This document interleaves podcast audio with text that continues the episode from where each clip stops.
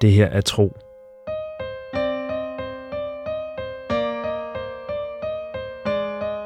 En eventyrlig podcast-fortælling i 55 afsnit.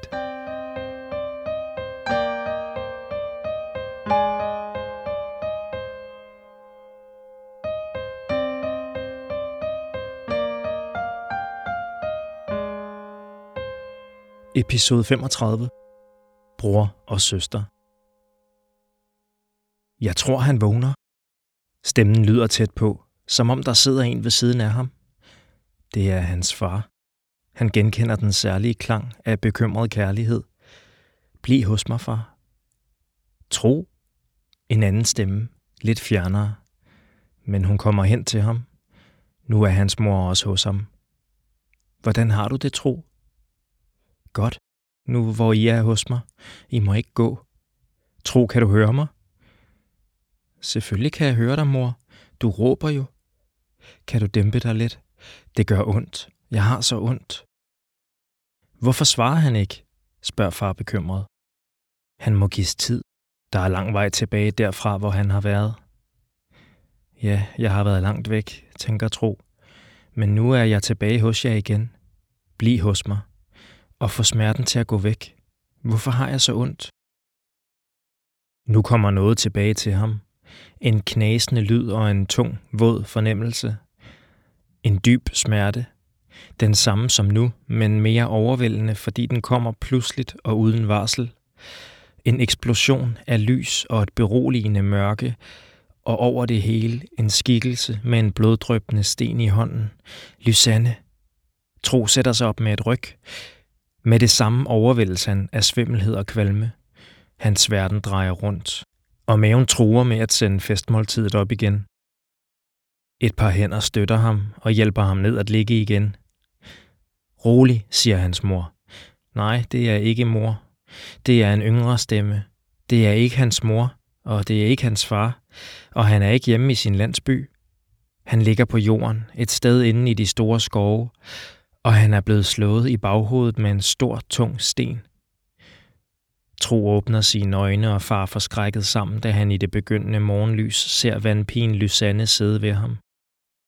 Du slog mig, siger han uforstående. Hvorfor havde hun gjort det? Han havde jo forsøgt at tale hendes sag mod Birn og de andre skovfolk. Det var ikke Lysanne, der slog dig, siger Feras, som sidder ved hans anden side. Det var hende der, siger han. Nej, lig nu stille, tilføjer han da Tro igen vil rejse sig for at se, hvad den omrejsende mener.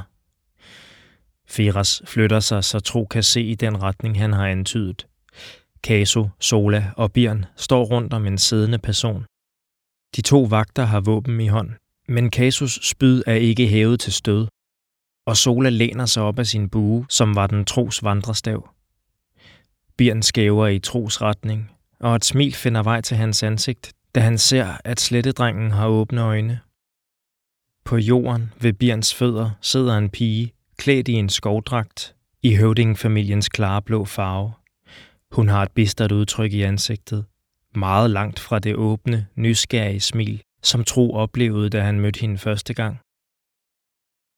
Visu, udbryder Tro lidt for højt. Lyden sender en byge af smertende knister ind foran hans øjne. Det er din søster, der har været efter os hele tiden. Men hvorfor? Fortæl tro, hvad du har fortalt os, svarer Bjørn udtryksløst.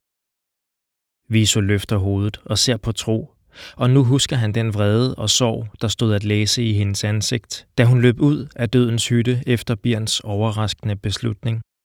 Det er samme udtryk, hun ser på ham med nu. Tro bemærker, at kanten på hendes tunika er flænget, så der mangler et stykke klæde bag det blåfarvede læder. Jeg har ikke været efter jer, og jeg har ikke angrebet jer. Jeg har angrebet dig. Der er noget ved den måde, hun siger det på, som om det var en selvfølge, at hun skulle skade tro, som om han har fortjent den behandling, hun har givet ham, som gør næsten lige så ondt som slaget, han fik i hovedet. For Viso hader ham, det står klart for tro. Men hvorfor? Det spørger han hende nu om. Jeg så det lige så snart min bror begyndte at hænge i dine fodspor, det kunne kun ende på en måde. du vil puste til den flamme, der i forvejen brænder i min bror, hans rejseløst, hans tørst efter eventyr, hans drøm om at se andre dele af verden end de mørke skove, hans evige tro på, at andre folk lever bedre end os. Viso fnyser hånligt. Bjørns ansigt har fået en bleg tone, som nok ikke alene skyldes udmattelsen over de seneste døgns voldsomme begivenheder. Tro mærker sin forvirring fordufte. Nu ser han hendes handlinger i et klarere lys. Han fylder sig med lidenhed med den stakkels pige, der vil gå så meget igennem for at beholde sin bror tæt på sig. Du vil ikke kunne bære at miste ham, siger han til hende. Viso hæver et øjenbryn. Miste Birn? Jo, det går nok an. Men hvis Birn forlader Milanes horn, hænger alting på mig. Jeg er nummer to i arvefølgen. Så er det mig, der må blive i min fødeby og sidde med ved rådsmøderne og diskutere størrelsen på kornlageret og andre sørgelige sager. Far og mor vil hente en knaskedelig søn, der er andet barn i en eller anden vissen skovby, og tvinge mig til at gifte mig med ham. Og når min fars tid er over, vil jeg skulle være høvding i byen, og det kan jeg så være til enten træerne i Melaneshorn visner, eller jeg selv gør det. Hun lægger armene over kors. Det er ikke min skæbne. Jeg vil ikke. Birn ser bedrøvet på hende. Nej, det er ikke din skæbne. Det er min, og jeg vil heller ikke have den. Visu råber af ham. Du er den første fødte, og du må leve op til dit ansvar. Du kan ikke tillade dig at sende aben videre til mig. Eller det havde du måske ikke overvejet, da du besluttede dig for at drage ud på eventyr med din nye bedste ven. Havde du tænkt over, hvad det ville betyde for resten af os? Havde du tænkt over, hvad det ville betyde for mig? Jeg, det var ikke min mening, at... Bjørn går i stå. Så ryster han på hovedet. Jeg burde slet ikke stå i denne situation. Det er ikke retfærdigt. Jeg burde have lov til at forme min egen skæbne. Gifte mig med den, jeg vil gifte mig med. Hvis jeg overhovedet vil blive gift. Blive i Melanes horn, hvis jeg har lyst. Eller drage til andre skovbyer. Eller andre byer, andre steder i verden, hvis det er det, jeg vil. Det skulle være min ret at bestemme over mit eget liv. Og det samme med dig, søster. Hvis du ikke vil tage din skæbne på dig, så lad være. Han sætter sig på huk og vil lægge armene om hende, men hun fjerner sig med et ryg. Du rør mig ikke. Tal ikke til mig om at forme sin egen skæbne. Jeg havde den mulighed, mange tak. Jeg kunne have forladt Melanes horn og begyndt en ny tilværelse i en anden by, fuld af nye spændende folk, men du tog den mulighed fra mig, ligesom jeg altid har frygtet, at du ville gøre. Og derfor forsøgte du at dræbe tro, siger Bjørn bittert. Viso sukker. Jeg har jo sagt, at jeg ikke vil slå ham ihjel. Bare skade ham lidt. Hun sender Tro et syrligt smil. Giv ham en forskrækkelse, så han vil løbe hjem til sin jordhule, og så du, min kære storebror, ikke skulle få flere tanker om at følge din egen vej. Men det lykkedes ikke for dig. Og nu er det i stedet dig, der må hjem og stå til ansvar for din far og mor, siger Sola strengt. Viso sender hende et sødt og uskyldigt smil, der virker indøvet. Som om rollen som nummer to i affølgen, det midterste barn, som ingen lægger mærke til, er noget, hun er blevet dygtig til at spille. Jeg fik da overmandet dig ved Arons høj, og det var kun fordi Tro pludselig kunne bøje træer, at han reddede sig fra at falde, da jeg skar hans slyngplante over. Men denne gang fik vi dig, siger Sola. Til Tro siger hun. Det lykkedes hende at liste sig ind på os under forvirringen med vandpigen. Hun slog ud med stenen og tog flugten, men vi var hurtigt efter hende, og til forskel fra Arons høj var hun op mod os begge på én gang. Det var for meget. Selv for Visu Milanes datter. Sola bukker let for sin høvdingedatter. Tro ser på Lysanne, der stille har fulgt ordvekslingen. Jeg så dig med stenen og troede, at du... Det må du undskylde, siger han og forsøger igen at rejse sig. Vandpigen presser ham bestemt ned at ligge igen. Hun har tværtimod reddet dig, siger Firas. Det kan godt være, at du har ondt i hovedet, og at du endnu en gang har været en tur i drømmeland, mens vi andre har fået styr på alting. Men jeg tør ikke tænke på, hvor skidt du vil have det, hvis Lysanne ikke havde brugt sine helende evner på dig. Du har helbredt mig. Han vil tage sig til hovedet for at mærke såret, men blot at løfte armen gør for ondt. Lysanne ryster alvorligt på hovedet. Du kan ikke helbrede sig mig. Ikke fuldstændig. Du kan helbrede sig tiden. Og det vil du blive. Men jeg har fået tiden til at gå hurtigere. Dit sår bløder ikke længere. Og allerede senere i dag vil du være på benene igen. Fera skaber. Lysanne har sendt Birn og mig skoven rundt for at finde de urter, hun skulle bruge til at hjælpe dig. Jeg kan fortælle dig, at der gror vandlyng langs bredden af åen og sølvmos på de væltede stammer af lys af horn, og at ingen af delene lugter særlig godt, når de bliver kogt til en form for grød og smurt på en bandage. Han lyser op. Bandagen er til gengæld påfaldende smuk. Tre længder horatsilke i en flammende rød farve. Glæd dig til du kan se dit spejlbillede. Tak, siger Tro og kigger rundt på sine rejsefælder. Tak alle sammen.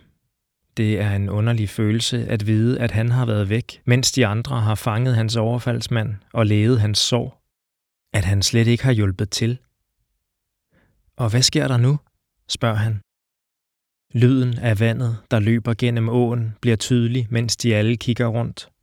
Tro forstår, at dette ikke er noget, de har nået at tale om, mens han var bevidstløs. Det bliver Kasu, der taler først. Vi drager mod Milanes horn nu. Visu Milanes datter må forklare sig foran sine forældre. Og eftersom der ikke længere er nogen trussel mod jer, vores gæster, vil vi ikke se det som vores opgave at ledsage jer længere. Tro synker. Og Lysanne? Kaso sender vandpigen et glædesløst smil. Vi betragter hende ikke som en trussel mod Milanes horn. Lysanne er fri til at gøre, som hun synes. Der lyder et dybt suk fra Lysanne, som om hun har holdt vejret meget længe og først nu tør slippe det. Og hvad med mig, kommer det fra Bjørn. Smilet om Kasus læber går fra glædesløst til følelsestomt. Der hænger heller ingen trussel over dit hoved, så vidt vi kan afgøre. Høvdingens søn kan gøre, som han vil. Visu er sunket sammen. Hendes krop er ikke længere spændt i vrede. Hendes øjne lyner ikke længere i retning af sin storebror. Tværtimod står hun med hængende skuldre og ser på ham med et bønfaldende blik.